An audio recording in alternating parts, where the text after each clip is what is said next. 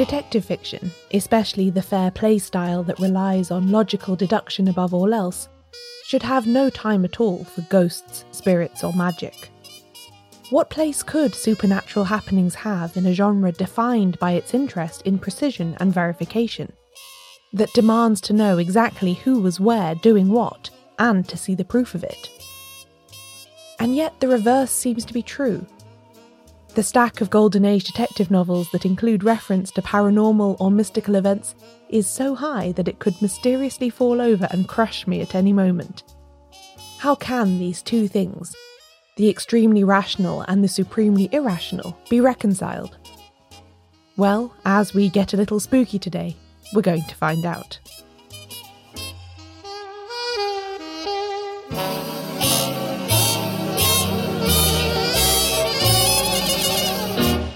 Welcome to Shedunnit. I'm Caroline Crampton.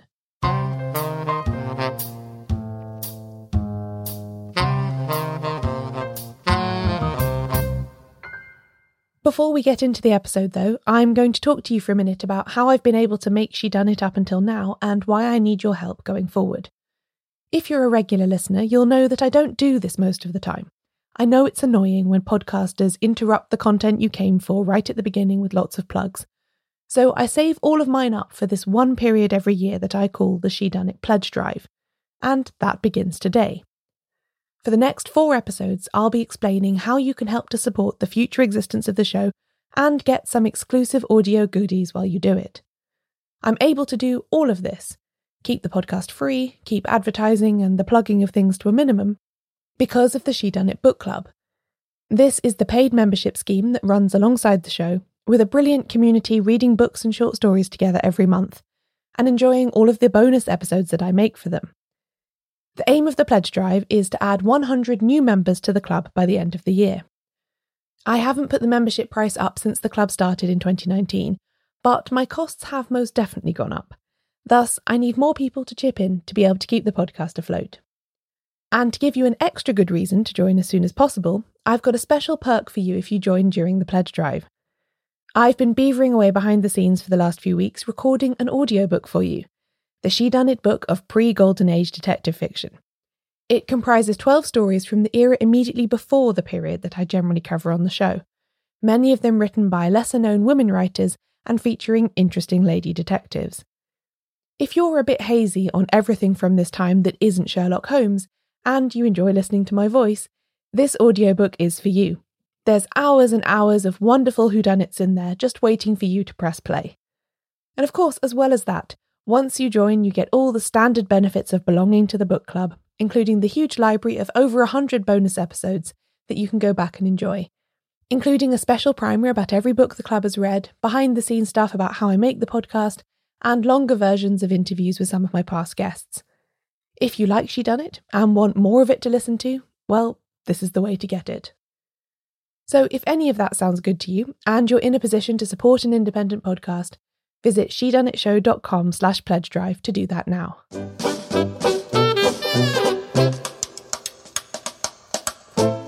Edgar Allan Poe is generally credited with writing the first detective story of ratiocination, or deductive reasoning, in the form of The Murders in the Rue Morgue, first published in 1841. Even though his sleuth Dupin spends a lot of time espousing the virtues of a logical approach to solving crime, the presence of Poe so high up in the detective fiction family tree should probably have tipped me off much sooner to this genre's spooky DNA. Although his 3 Dupin stories from the 1840s are not especially gothic in tone, during the same period Poe was working on some of the best supernatural fiction that has ever been written. That the creator of stories like The Tell-Tale Heart and The Fall of the House of Usher should also be considered a prime mover in the beginnings of detective fiction makes an early and powerful connection between the logical and the supernatural. Several of the major writers who followed in Poe's footsteps in the following decades built on this. Wilkie Collins published The Moonstone in 1868, considered by many to be the first police procedural, and in it he married the detective elements of his story with a creepy atmosphere involving ancient curses and mysterious memory loss. Arthur Conan Doyle firmly positioned Sherlock Holmes in opposition to all things supernatural, having him say in a late story that This agency stands flat-footed upon the ground, and there it must remain. The world is big enough for us, no ghosts need apply. Yet we just have to take a quick glance down the list of Holmes' stories to see titles like The Adventure of the Musgrave Ritual and The Adventure of the Sussex Vampire, which indicate how frequently the great detective comes up against suspected paranormal phenomena. Indeed, in The Hound of the Baskervilles, Conan Doyle wrote a whole novel devoted to just such an investigation. Of course, there turns out to be another explanation for sightings of a great black beast, shaped like a hound yet larger than any hound that ever mortal eye has rested upon, with blazing eyes and dripping jaws. But the fear that there may not be a rational solution is one of the story's main plot drivers. The way that these pre-Golden Age writers used the suggestion of supernatural elements highlights two really important elements of this question. The first is that there don't need to be actual ghosts or curses in a book for them to have power. The suggestion or the belief that they are even a possibility can be enough to influence the behaviour of characters and the direction of the plot. And second, these spooky happenings just make for some great variety, which the best writers have always searched for within the confines of the detection genre. Here's my guest for today, Carla Valentine, to explain a bit more about why writers, and indeed readers, have long enjoyed the marriage of the supernatural and the logical. I do like a bit of spookiness in my mysteries. Not all of them, but I like spookiness around Halloween. So if there are some to choose from that have got a slightly spooky background, then I'll save them until October and I'll happily reread Halloween Party by Agatha Christie, for example. It's nice to have a choice, I think. If it's a plot driver and it's just a way to add a little bit of interest and a bit of spice to the story, then it can work really, really well. When the Detection Club was first formed in 1930, its members began to put together a constitution, a set of rules, and an oath that they had to swear in order to be admitted. Dorothy L. Sayers was the prime mover when it came to this initiation ritual, and in creating it, she drew substantially on a list of 10 commandments that the writer Ronald Knox had proposed in 1928. I've talked about this list on the podcast before, in an episode titled The Rules, so I won't rehash it all here. It's the second entry in Knox's so-called Decalogue that we are concerned with today. It reads, "All supernatural or preternatural agencies are ruled out as a matter of course." Knox, of course, was being somewhat tongue-in-cheek with his list. The rule immediately after this one, for instance, is, "Not more than one secret room or passage is allowable." One secret passage, yes. Two, no. The fact that he was able to joke about the inclusion of ghosts, ghouls, spirits and witches, I think reveals just what an entrenched part of the genre it already was by this time.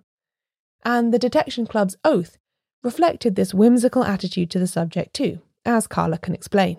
I think there's even a bit in the oath where they talk about mumbo-jumbo and jiggery-pokery, which I think that all of this supernatural stuff probably does come under mumbo-jumbo, jiggery-pokery. And I suppose it's because it's just not fair, is it really? If the murder was solved because of something magical, then it wouldn't really be very fair on the reader because the reader wouldn't be able to guess that that was going to happen. So I suppose they have to keep to the rules, keep everything very within the realms of physics so that we can at least try and solve along the mystery. I'm just going to issue my standard spoiler warning here. We're not going to reveal everything about any of the stories that we discuss, but if you like to read without any knowledge of what happens at all, please consult the episode description for a list of titles mentioned and consider pausing here until you've read all that you desire. One way in which the detective fiction writers of the 20th century explored this supernatural theme was with a consideration of technology. As anyone who's seen a really cutting-edge new invention can testify, it is easily possible to confuse innovation with witchcraft sometimes. Edgar Wallace was relying on this effect in his 1905 novel The Four Just Men, offering cash prizes to readers who wrote in with the correct explanation for his murder somehow committed inside a hermetically sealed room. He assumed that the technology he referenced in his plot was far less well understood by the general public than it turned out to be, and he also failed to limit the number of prizes he would give for right answers. The sheer volume of solutions bankrupted Wallace and forced him to sell the copyright of his book for a paltry sum. Unlike Edgar Wallace, Agatha Christie managed to make rather more judicious use of the relationship between technology and the supernatural throughout her career. I'm thinking about stories like Wireless from 1933, It's a good way to give somebody a heart attack, really, isn't it? For people to think that the dead are talking to them across a radio. It's, you know, certain types of people who've got a weak heart, then you probably would get frightened. But then she sort of uses that idea of technology and the supernatural as late as 1961 in The Pale Horse, I think it is. So it spans a really long period of time, like the entire her writing career, really. So she must have had a good interest in it. Once again, it's the fear provoked by the possibility of ghostly activity that has the effect. In general, Christie seems to have joined her fellow Detection Club members in remaining somewhat cynical about supernatural agencies, although she certainly made plenty of good use of it in her work, especially as a way of highlighting how gullible or trusting people can be taken advantage of by charlatans. I don't know, actually, because I lean more towards the fact that she was sceptical, I think, of a lot of these things, even though they were obviously around at the time, because it was a really sort of golden era for spiritualism and things when she was writing. But then that said, Janet Morgan says that she has a scholarly interest in things like telepathy. And then if you read her autobiography, she does have a couple of moments where she says, for example, that she'd had a premonition and knew exactly when her mum died when she was on the train and she just sort of went cold. So I think overall she was sceptical, but she definitely has her moments. She certainly does, as we'll hear after the break. In History's Secret Heroes, Helena Bonham Carter shines a light on extraordinary stories from World War II. This is a series that tells the tales from the Second World War that are unjustly less well known than the oft-repeated histories of that time. Personally, I tend to default to the position that military history, or the history of wars as it is usually told, is just not for me. But diving into this series has shown me that I can be wrong about that, and that maybe I just haven't been experiencing the right sort of history. The brand new second series of History's Secret Heroes is out now, and it's absolutely full of brilliant episodes that had me gripped from start to finish. In it, we learn how a single woman, Christine Granville, skied into occupied Poland and gathered essential intelligence for the Allies, which changed the course of the war. We also look at how Raymond Gorem used his circus skills to break in and out of a Nazi internment camp to sneak in food and supplies for his family, and how a young Filipino woman named Josefina Guerrero took advantage of her health condition to join the resistance and become one of the most consequential spies of World War II. I'm especially drawn to stories about code breaking, as I love puzzles, and to me it often feels like the real-life counterpart to solving a mystery. I loved the episode called The Unbreakable Navajo Code, about a group of Native American soldiers who devised a code for the Allies' use, and I also really enjoyed the one about Emily Anderson, an Irish cryptanalyst who worked both at Bletchley Park in the UK and then in Cairo to decrypt vital intelligence. Helena Bonham Carter voices all of these episodes in a way that makes you feel like they're just being whispered directly into your ear by someone who really knows how to tell a dramatic tale to full effect. There are experts interviewed, but also friends, family members, and witnesses, so each story feels personal and intimate as well as historically significant. Episodes will be released on Mondays, wherever you get your podcasts. But if you're in the UK, you can listen to the full series now, first on BBC Sounds. Even with the prohibition in fair play detective fiction on having a supernatural agency as the solution to a mystery, such elements can be used to great effect in a plot, as a source of fear and misdirection. As such, I thought we'd take a look at some of the different ways that this can work. One of the most popular methods among Golden Age writers was to put the spooky elements in the setting for the book, and then have a supposedly non-supernatural mystery play out against that backdrop. Christie's 1969 novel Halloween Party is a fairly good case study for this. Obviously, this is very much the season for a book with Halloween in the title, hence the timing of this episode. And I've been seeing this one all over Instagram as usual, styled up to the max with plenty of pumpkins and flickering candles. Except, in my opinion, this is, at least on the surface, one of Christie's less spooky books. Yes, the principal murder does take place at a Halloween party, but it's a children's Halloween party, full of raucous fun with very little space for ghostly vibes to develop. With hindsight, though, the way that the murderer strikes during these wholesome festivities provides one of Christie's more horrifying deaths, one that has been on my mind every time I've been to a Halloween party since I first read this book when I was a teenager. And if that's not a haunting, I don't know what is. Without giving too much away, it involves child murders, which earlier Christie's really didn't involve that many of them at all, really involved children being murdered, only several. So I think I think that's good because it really is quite a sort of macabre undercurrent to the book. Just this idea that children and even the way that the girl is first murdered. I don't know whether to really give that away, but there's just something very macabre about it. So it's perfect for Halloween. There is a tendency perhaps to think of Halloween as it is celebrated today as something modern and American in origin, with the emphasis on orange pumpkins and trick-or-treating. But the 31st of October has supernatural resonances in lots of cultures and countries, including England, and in the games that are played at her Halloween party, Christie is drawing on some of these older customs. It's the one night when theoretically the dead are supposed to be able to traverse the veil and speak to the living. And, you know, detective fiction is all about the dead speaking to the living in terms of if they're victims of murder. They have a medium or an interpreter in the form of the detective or maybe the police surgeon who's communicating what the dead are trying to say to everyone who's alive and who's, you know, part of the case. So in that way, I mean, rather fanciful way of saying it, but they sort of go together for that reason. And I think it is interesting because a lot of people do say, oh, you know, Halloween is such an American thing. But I mean, it really, you know, goes back thousands of years in England, really going back to the Celts and even things like funeral biscuits. People used to make funeral biscuits in the Victorian era. And that was based on a sort of like idea of trick or treating, or you'd give biscuits to people who were grieving. There's a lot of connections between the dead, Halloween, detective fiction, and England really has been doing it for a long, long time.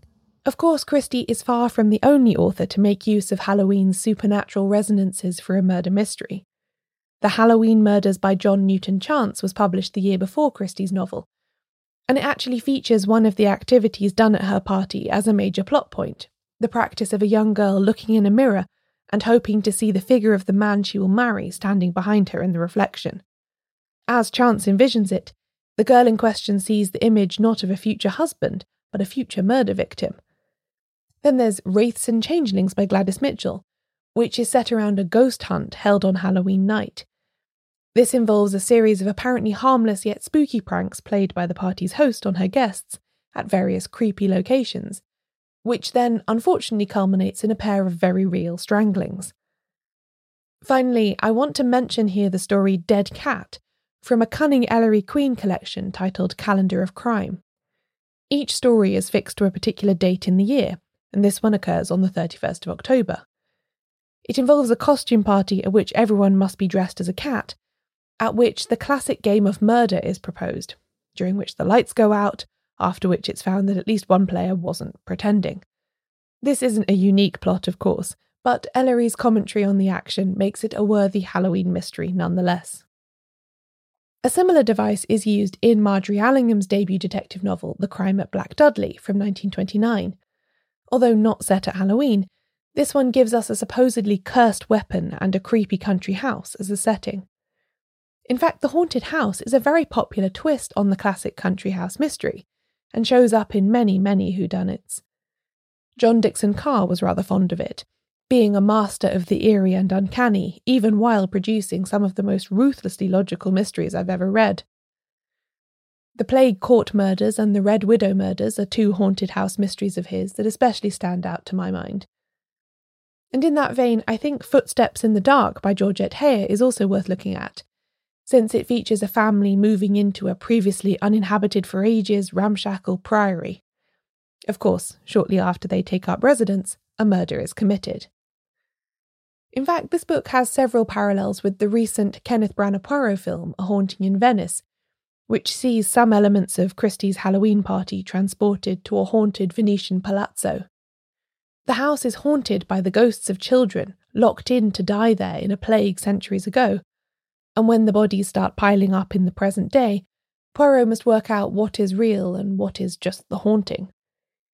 We didn't have space for a full review of the film in this episode, but it is very Halloween appropriate, so Shedunnit Book Club members will be getting a bonus episode very soon with thoughts on it from both me and from Carla.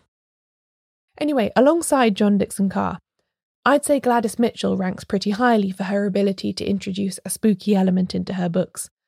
And 1941's When Last I Died hits lots of popular Golden Age supernatural themes, with a haunted house, a séance, and a ghostly atmosphere that owes plenty to the fiction of M.R. James.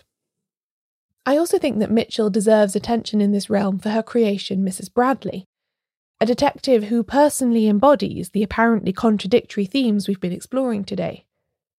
She's highly educated and a scientist, being a medical doctor as well as a psychoanalyst. But there is also something persistently witchy about her.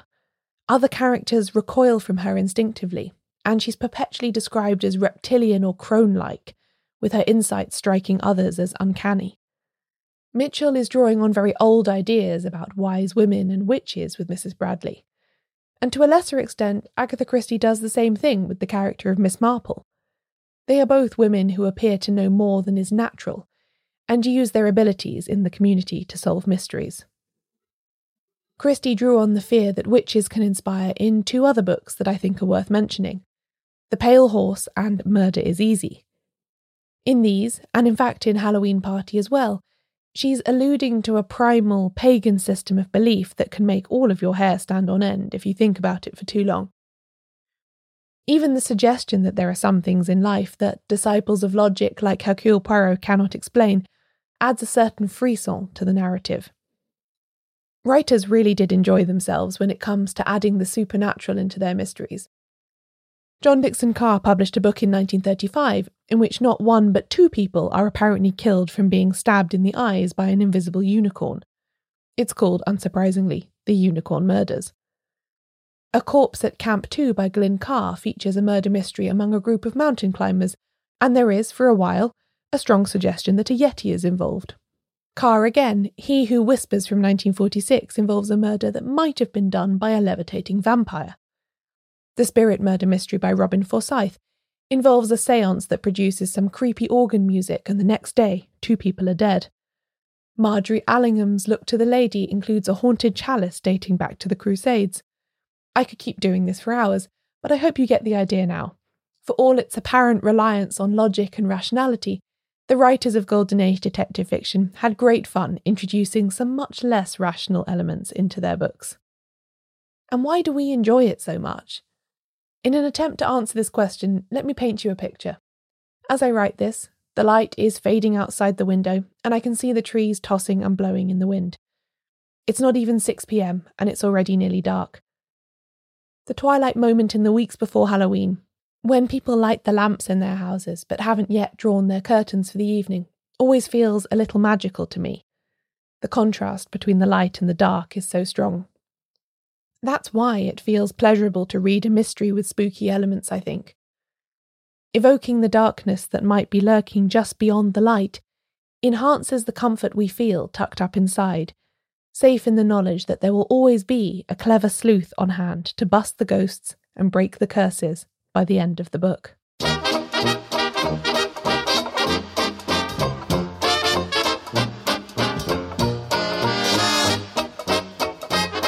This episode of Shedunnit was hosted by me, Caroline Crampton. You can find a full list of books mentioned at shedunnitshow.com/spooky sleuthing. I publish transcripts of every episode, including this one. Find them all at shedunnitshow.com/transcripts. This episode marks the beginning of the Shedunnit Pledge Drive, the annual event where I ask the podcast community to help me fund it for another year. If you'd like to be part of that and get an excellent free audiobook of pre-Golden Age detective stories read by me, join now at shedunnitshow.com/pledge drive. Shedunnit is edited by Ewan McAleese, production assistance from Leandra Griffith, member support for the Shedunnit Book Club from Connor McLaughlin. Thanks for listening.